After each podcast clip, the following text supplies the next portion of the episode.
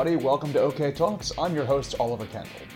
I'm a lifelong political nerd with an academic background in international relations focus and security policy, and real world experience working in the US domestic political space and living in a number of other countries than my own.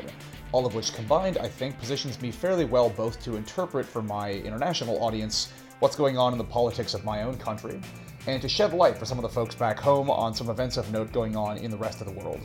So, the vast majority of people living in Turkey since the modern version of the country was founded after the Ottoman Empire collapsed at the end of World War I are like individually Muslims to varying degrees of personal piety. But the government of the modern Turkish Republic, as it was founded by Kemal Ataturk in the early 1920s, has at least officially been very secular, uh, resulting in Turkey usually being considered one of the world's most liberal Muslim majority countries. But in 2003, Recep Tayyip Erdogan became Prime Minister of Turkey, and contrary to that brief history I outlined, Erdogan is not at all committed to secularism in Turkey, but rather is pretty openly Islamist. Now, I always find it necessary to define what this word means, as it can be confusing. Islamism is not the same thing as Islam per se. Islamists are Muslims, but not all Muslims are Islamists. Islamism, or political Islam, is the idea that government and society as a whole should be reordered to conform with traditional Islamic law. That is to say, if you're an Islamist, you probably believe the government should be in the business of imposing fundamentalist Muslim values on the people being governed. Despite Erdogan leaning in that direction, though, a number of Western and other democratic leaders were, at least initially, really optimistic about his leadership, Early on in his term, he presided over some reforms aimed at making Turkey a more appealing candidate to join the European Union, and he was successful in getting the military and police in Turkey under more civilian control than had been the case there before. There had been rather a lot of military coups in the country over the last century or so. But in addition to the whole Islamism thing, there were probably some other warning signs that Erdogan was maybe not the democratic reformer that he appeared to be to some. He once apparently said something to the effect of Democracy is like a bus. You ride it until you reach your destination and then you get off. And during the 2010s, it became increasingly clear that Erdogan was, in fact, in the process of, you know, getting off the bus. There are a whole lot of details here, some of which come up a bit in the conversation I'm going to have with today's guest. Two things that I'm going to largely skip over because they're both very complicated and I believe not fundamentally necessary to understand what's happening right now and the conversation that I'm going to share later in this episode. Those things are one, the details of a feud that exists now between Erdogan and a former Islamist ally named Fethullah Gulen uh, and his organization, which used to work very closely within Erdogan's government and now very much does not. And two, uh, Turkey's well, often unhelpful involvement in the Syrian civil war and the fight against ISIS, wherein Erdogan's Turkey, a NATO member, remember, often just kind of sat back and allowed ISIS to do its thing right across their border because ISIS's most tenacious and effective opponents have been the Kurds, with whom, let's just say, Turkey has a long and very complicated relationship. But in lieu of me attempting to do a comprehensive recitation of Erdogan's two decades in power before my conversation with Gökhan, who I'll introduce properly in a minute, here are a few highlights of ways Erdogan has weakened democracy in Turkey. First of all, he's apparently pretty thin skinned, so in the mid 2010s, a bunch of people got prosecuted and I'm pretty sure sent to prison just for insulting him in public, including a bunch of people who compared him to Gollum from Lord of the Rings. Google it, they have a point. Freedom of the press has declined considerably during Erdogan's time in power. In the early 2000s, Reporters Without Borders generally ranked Turkey around 110th in the world in terms of press freedom. Pretty shabby already, but then after two decades of Erdogan, Turkey is now ranked somewhere around 160th, in the same neighborhood roughly as other bastions of freedom of the Fourth Estate like Putin's Russia, Maduro's Venezuela, and Sisi's Egypt. This restriction on the free flow of information is also extended to the internet more broadly. Social media in Turkey is increasingly censored, and Wikipedia itself was blocked in that country for three years under Erdogan. Steps were already being taken to increase control of the press, impose right wing social values, weaken the independent judiciary, and a number of other anti democratic moves. But things really kicked into high gear in the summer of 2016. In July of that year, there was an attempted coup d'etat, an attempt that went so badly that some have actually speculated that it might have been a false flag, though I should say my guest on the pod today is not of that opinion. Whatever the origins of the coup attempt, it gave Erdogan's regime all of the excuse that it needed to take even more drastic authoritarian measures. Hundreds of media outlets closed, and the government started arresting journalists. By 2017, according to the Committee to Protect Journalists, Turkey held more members of the press behind bars than any other country on earth, more than North Korea, Cuba, Russia, and China combined. I don't know if that's still the case. Frankly, I think it's probably not. But even so, it's a bad thing to have happened in a country that's at least nominally a democracy and a member of NATO. By 2018, until which the post coup state of emergency had been extended, more than 50,000 citizens who were suspected of being opposed to Erdogan had been arrested, and more than 100,000 had been fired from their jobs, with these purges particularly impacting the judiciary and education systems. As we'll also discuss in more detail in our conversation coming up, in 2017, Erdogan forced through changes to the constitution that shifted Turkey away from the parliamentary system it operated under before to instead be a presidential system, one in which the president, which Erdogan then became, has an absurd amount of power for a number of reasons.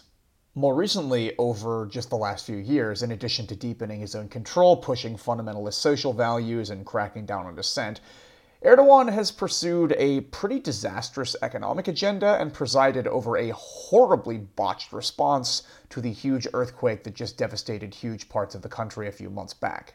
So, why does all this matter right now? Close listeners of this show will have noticed a few times in the past where I've thrown shade at Erdogan, but why am I putting out an episode right now where I take a more direct swing at the wannabe neo sultan? Well, in less than a week, Turkey is set to hold elections.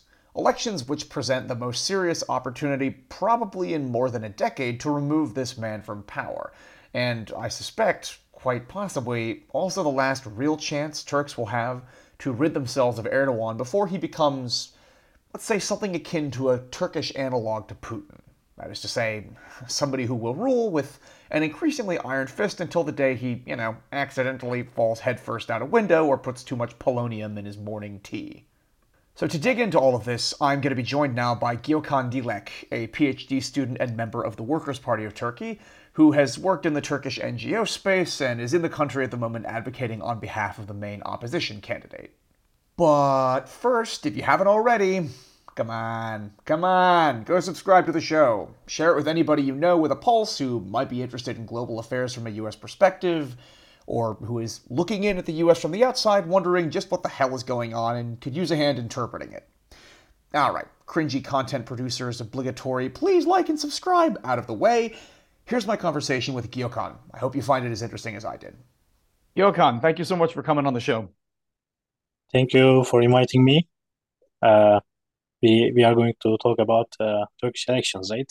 Yes. Um, so speaking of, um, you can you can assume that I will probably have recorded a long, rambling introduction of basically so that the audience knows a little bit about who President Erdogan is uh, and uh, the history of how we sort of got to this point. But uh, so, with that being the case, can you um, can you explain just some of the, the, the basic the technicals of what's coming up here, how the election works in Turkey, um, when it is, etc. Okay, like uh, very technical sense, we are going to have uh, two elections at the same time. One is for parliamentary election, and uh, the other one is presidential election. Uh, parliamentary election is simple. You just uh, go and vote for your party, uh, and then uh, according to the uh, electoral system, they have some parliamentary seats. One thing, one thing important is that we have alliance system. This is a new thing. this alliance system allows parties to reach out to surpass the barrier the electoral barrier. It was seven percent. Just so folks understand that, in order to have representation in the Turkish parliament, a party needs to get it's ten percent, right? No, it was reduced to seven percent. Okay, so a party needs now to get at least seven percent of the vote in order to be allowed yeah. into the parliament. And now with the alliance system, if your alliance uh, gets more than seven percent, then every party within the alliance uh, was counted as you know surpassing the barrier. So Gotcha. Uh, they don't have uh, barrier issues. Uh, so, uh, and the presidential election is a runoff election. Actually, we have one uh, round uh, with four candidates now, and if no no no one can get fifty percent plus one, you know, and then the second round will be held, and then the first two candidates will compete in the second round. And then finally in the second round of course you you will have a candidate with 50 uh, percent plus votes. So uh, this is this is a technicality. Uh, and uh, there are like two uh, sorry three uh, alliances major. One of them is the ruling party JDP plus nationalist movement party alliance with two sorry three three minor parties and uh, the other one is the main opposition alliance. It is a People's Alliance with uh, RPP and uh, the Good Party, GP. Uh, and uh, there are some four minor parties there as well. And there is also uh, Labor and Freedom Alliance, uh, which is mainly the Kurdish party uh, and the and the leftist party of Workers' Party of Turkey. So these are three main alliances that will send uh, parliamentaries uh, to the parliament after this election for sure. Okay. Um, how do those alliances affect? Because you mentioned that there are basically two elections. There's the parliamentary elections and the presidential elections. So how how do those affect each other? Yeah, good question. Uh, presidential election is very important. The the most important election is presidential election because with this new uh, constitutional changes, etc., now uh, president can rule the country uh, without even the support of parliament. So, uh, of course, they they need to they need the support of the parliament when they try to change the constitution again, etc. But like uh, practically with the same constitution, the president can rule the country for five years without even the support of the parliament. Uh, so, but the parliamentary election is also important for the uh, for the presidential election too, uh, if the presidential election will be uh, in the runoff runoff round, then let's say JDP has the parliamentary majority. So and Erdogan can say, okay, you see, I have parliamentary majority.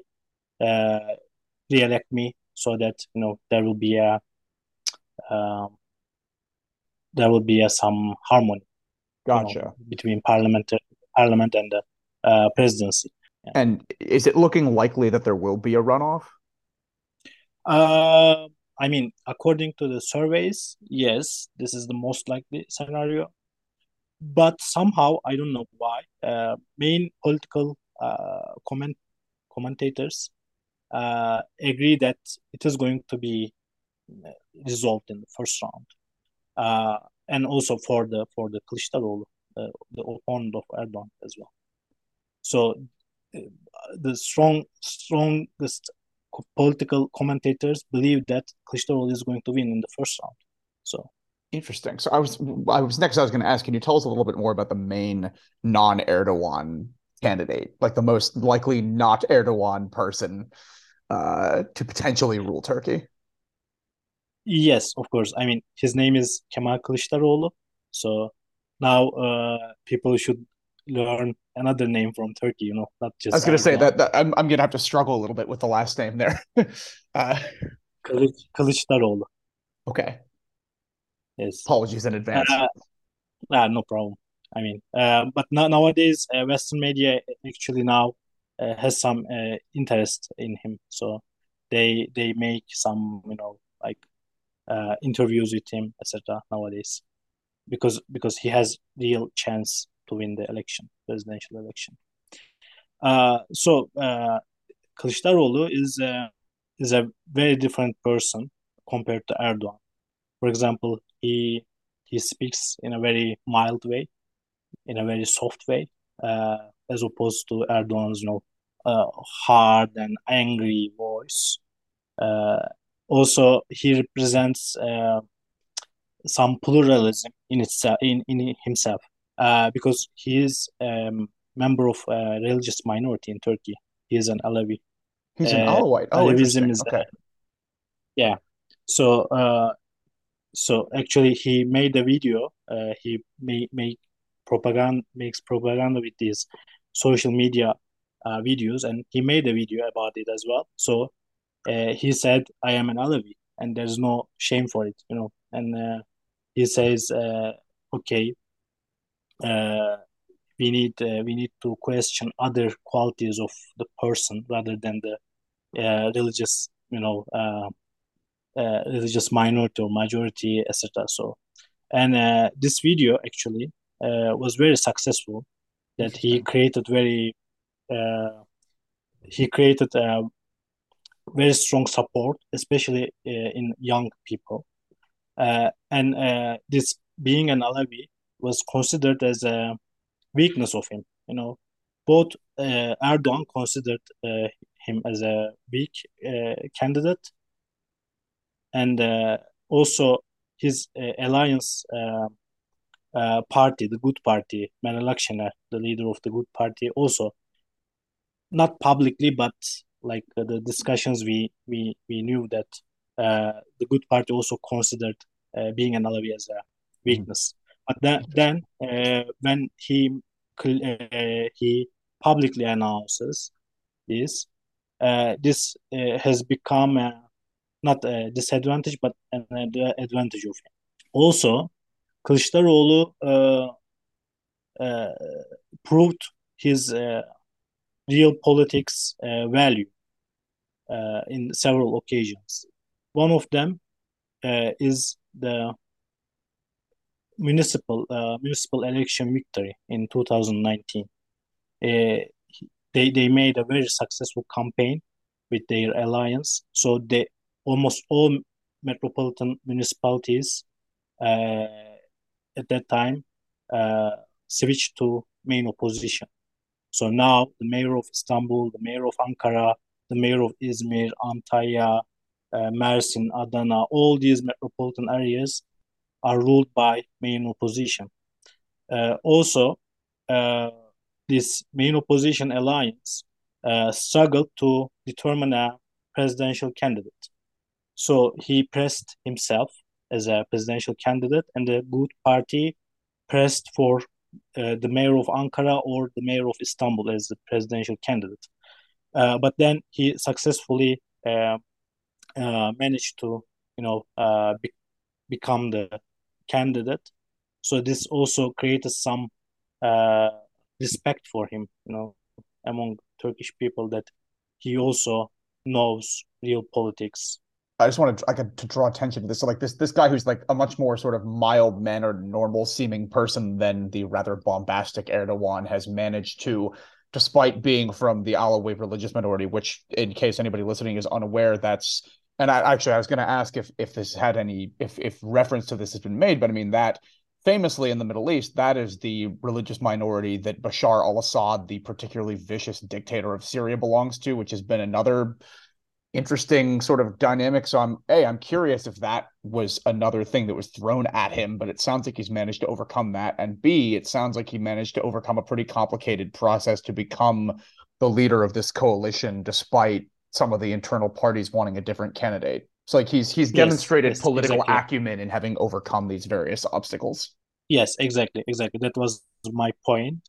Also, uh, Turkish Alevism and uh, Syrian Alevism they have similarities, but they have differences as well. So mm. uh, we cannot just directly relate the uh, Kemal Kılıçdaroğlu to Bashar Assad by just belonging oh, to sure yeah i mean i i don't so. um, privately i wouldn't think that their their religion has really any importance in here at all but i assume that this would have been used to attack him yeah exactly exactly this was the concern like the concern in quote unquote uh, from the right wing uh, uh, main opposition right wing uh, parties uh, to say that no Kılıçdaroğlu cannot become our candidate because uh, Erdogan is going to abuse this thing, you know. But also, yeah. uh, they also do not believe that a minority member can become such a powerful president in the mm-hmm. first place. But yeah, uh, he proved them wrong as well. Mm-hmm. Uh, so another uh, thing is that uh, Kılıçdaroğlu uh, got the support of Kurdish people, mm-hmm. uh, uh, and uh, he he promised them a, a, solution to Kurdish problem within the parliament, not by just you know secret meetings with you know with the uh, intelligence intelligence agency with the you know uh, Kurdish illegal party blah blah that Erdogan did that actually mm-hmm. and also uh, unlike Erdogan he said no uh, he promised uh, um, an open discussion an open solution a legitimate solution within the parliament and also he made another video uh, condemning the Erdogan's campaign that Erdogan is associating Kurdish people's support of him as uh, the support of terrorism or, uh, to Kılıçdaroğlu. Like uh, he equates Kurdish people to terrorism. So he uh, Kılıçdaroğlu condemns this openly uh, and promised them an equal part within the country and promised them that they are an integral part of Turkey. Uh, Kurds, so, Kurds make up about 20% of the population in Turkey, roughly, no? uh, I, I, I don't know official figures, uh, but also there are like half Kurdish, half Turkish people too. Mm-hmm. We, we we get married married with Kurdish and Turkish people a lot. So uh, yeah, we can say fifteen percent maybe. Like uh, if we just take the population of the uh, eastern part of Turkey, you know that uh, Kurdish people are majority there.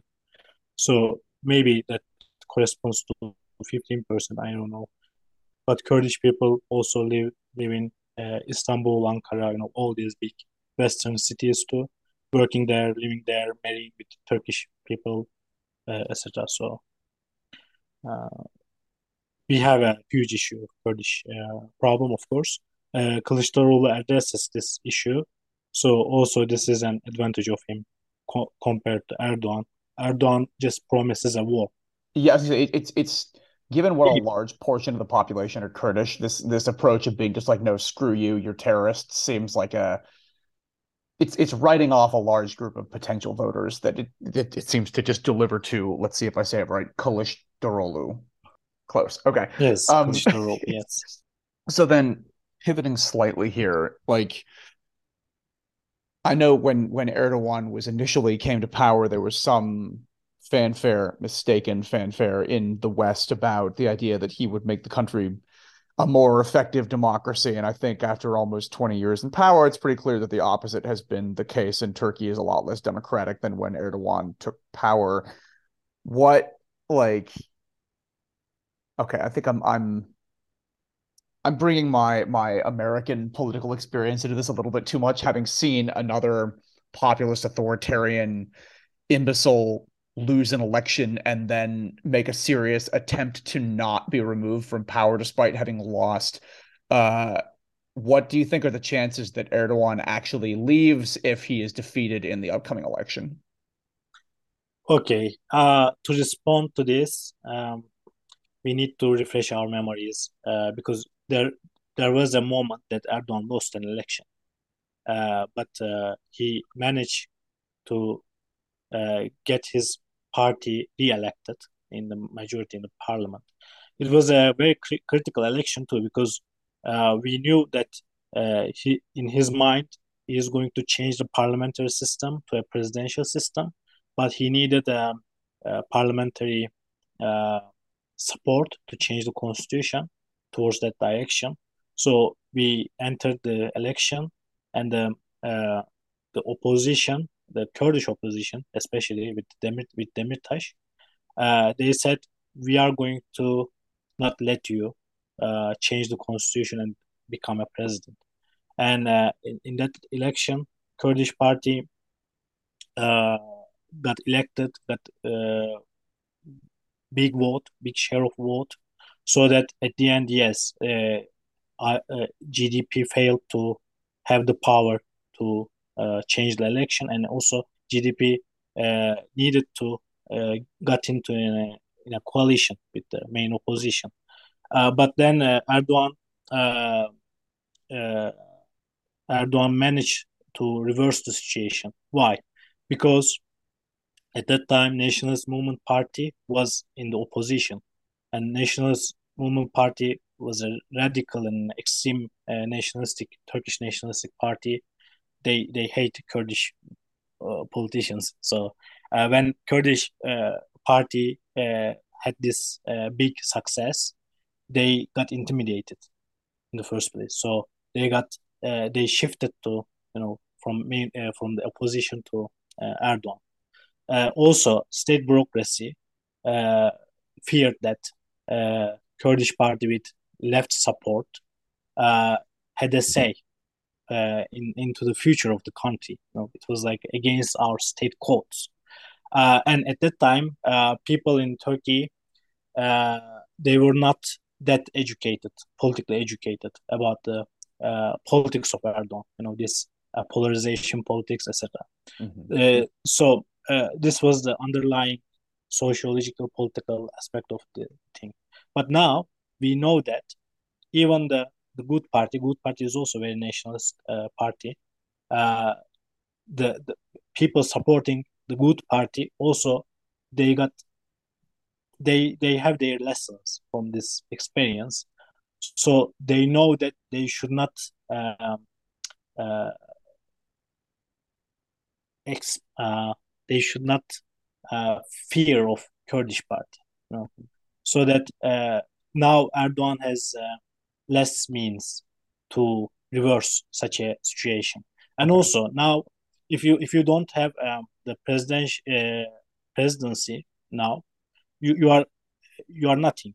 You are just Erdogan becomes nothing. But at at that time, uh, when you fail to have the parliamentary, you know, uh, support, you are still something. You know, like you are a prime minister or you know you you are the president in the uh, old constitution. You know, now with the new constitution, when Kılıçdaroğlu wins, he wins. So this is so th- is this actually maybe I'm misunderstanding this. Is this the first time that there's a general election taking place under the new presidential system? Uh no. Uh, this is the second time. Uh, okay. The first time was in uh, 2018.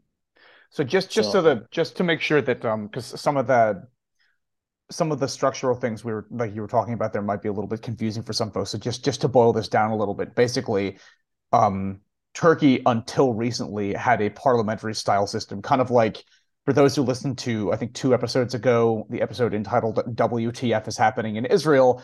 Uh, I explained the basics of the kind of difference between a presidential democracy and a parliamentary one, wherein in a parliamentary democracy uh, the head of government is the person who can cobble together the largest majority in the parliament, which is to say, the last time that Erdogan basically lost an election was one in which he lost his parliamentary coalition and then was able to convince other parliamentary parties to join his coalition later so that he could become the prime minister again and then ram through a set of constitutional changes that would create a position in Turkey of the presidency that has a lot more power than it did previously, and then he won the election for that.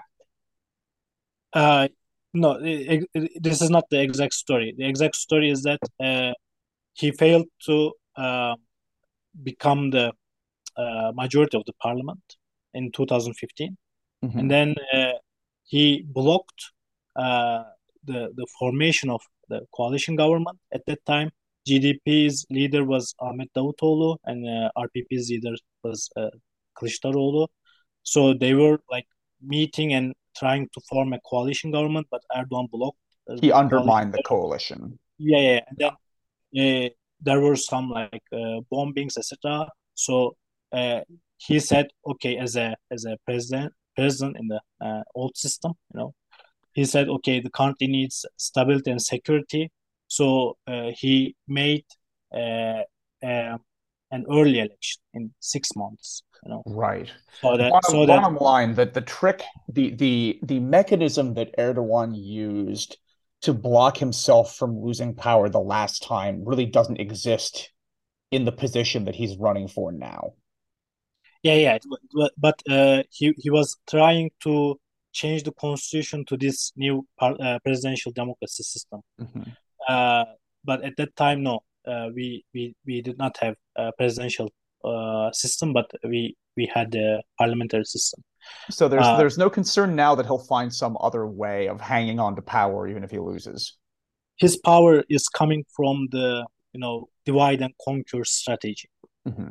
That that was my main point. Gotcha. So he he he managed to divide and conquer the position in 2015. Uh, because in 2015, if you are a let's say if you are a, a Turkish nationalist uh, who is uh, opposing Erdogan, but who also has some issues with Kurdish party, so with this kind of you know uh, uh, chaotic environment, you end up supporting Erdogan against Kurdish party. Mm-hmm. You know?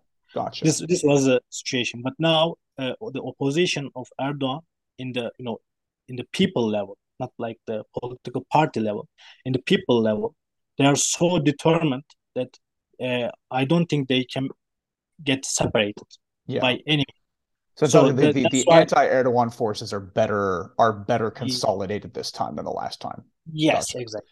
exactly. So let's assume let's assume for a minute that Erdogan does lose the election. Can you speak just more broadly? What does it what will it mean for Turkey, for Erdogan, this guy who's you know people refer to as the sort of neo sultan, to not be in power anymore? I I was talking about this with my family uh, this morning. Uh, one thing in the in the past in the fifties, we had a similar situation in Turkey. Uh, there was a very popular uh, uh, figure, Adnan Menderes. Uh, he got he got the power for more than like uh, ten years, etc. And at the end of these ten years, uh, he put he put pressure on the opposition a lot, etc. He tried to become like Erdogan nowadays, you know so in the past and uh, he was he was stopped uh, by a coup at that time mm. uh, but uh, because he was stopped by a coup uh, in right-wing politics he he was martyred and mm.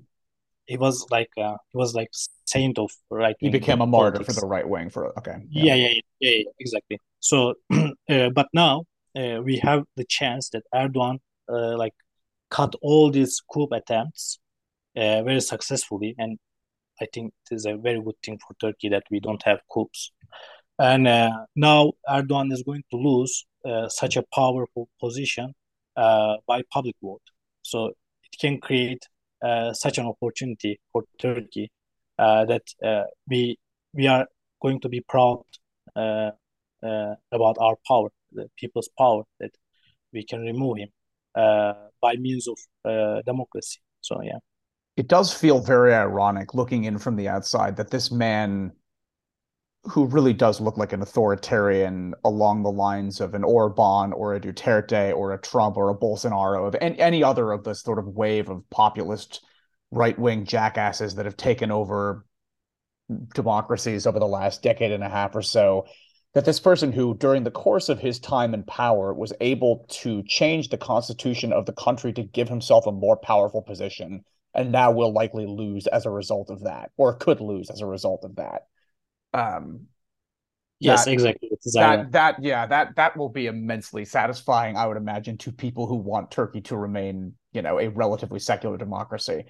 Um, from do you think so? Okay, so so just in terms of okay, so so what you said there is is a very frankly moving thing from the standpoint of of just general notions of the importance of democratic systems and and people having some say over the way they're governed from a policy standpoint um because i know turkey has moved in a, a pretty rightward direction on social issues and various other things under erdogan do you think that this that erdogan losing will have an effect on a policy level in addition to just on a basic we are a democracy level?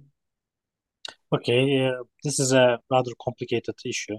Uh, I, I am aware that uh, Turkish people lost some uh, democratic tradition uh, with the with the Erdogan's uh, rule, and um, I don't think that um, it it is going to be an instantly uh, instant recovery. You know, like uh, we, but I think it is going to be fairly quick recovery if you if the new government uh, can let the civil society, for example, unions, civil society, um, small political parties, to you know get into politics and social issues, etc. And if there will be some level of uh, open discussion in Turkey, then I think we will recover very very quickly because with the with the new generation, they are very they are very eager to follow uh, news on social media. They are like the generation of the internet, etc. So I think they will recover fairly quickly. So, bottom line, you think Kılıçdaroğlu will not attack journalists and professors and judges and stuff in the same way that Erdogan has been doing? Okay, I, I cannot promise of that, of course. I mean, uh, he's not my candidate per se. Like, I, I support him because he is the main candidate against Erdogan. He appears to not do that. Uh, and also, like, from uh, another point of view, that the, the People's Alliance is like a fragile alliance in the sense that there are like minor parties, there are some issues.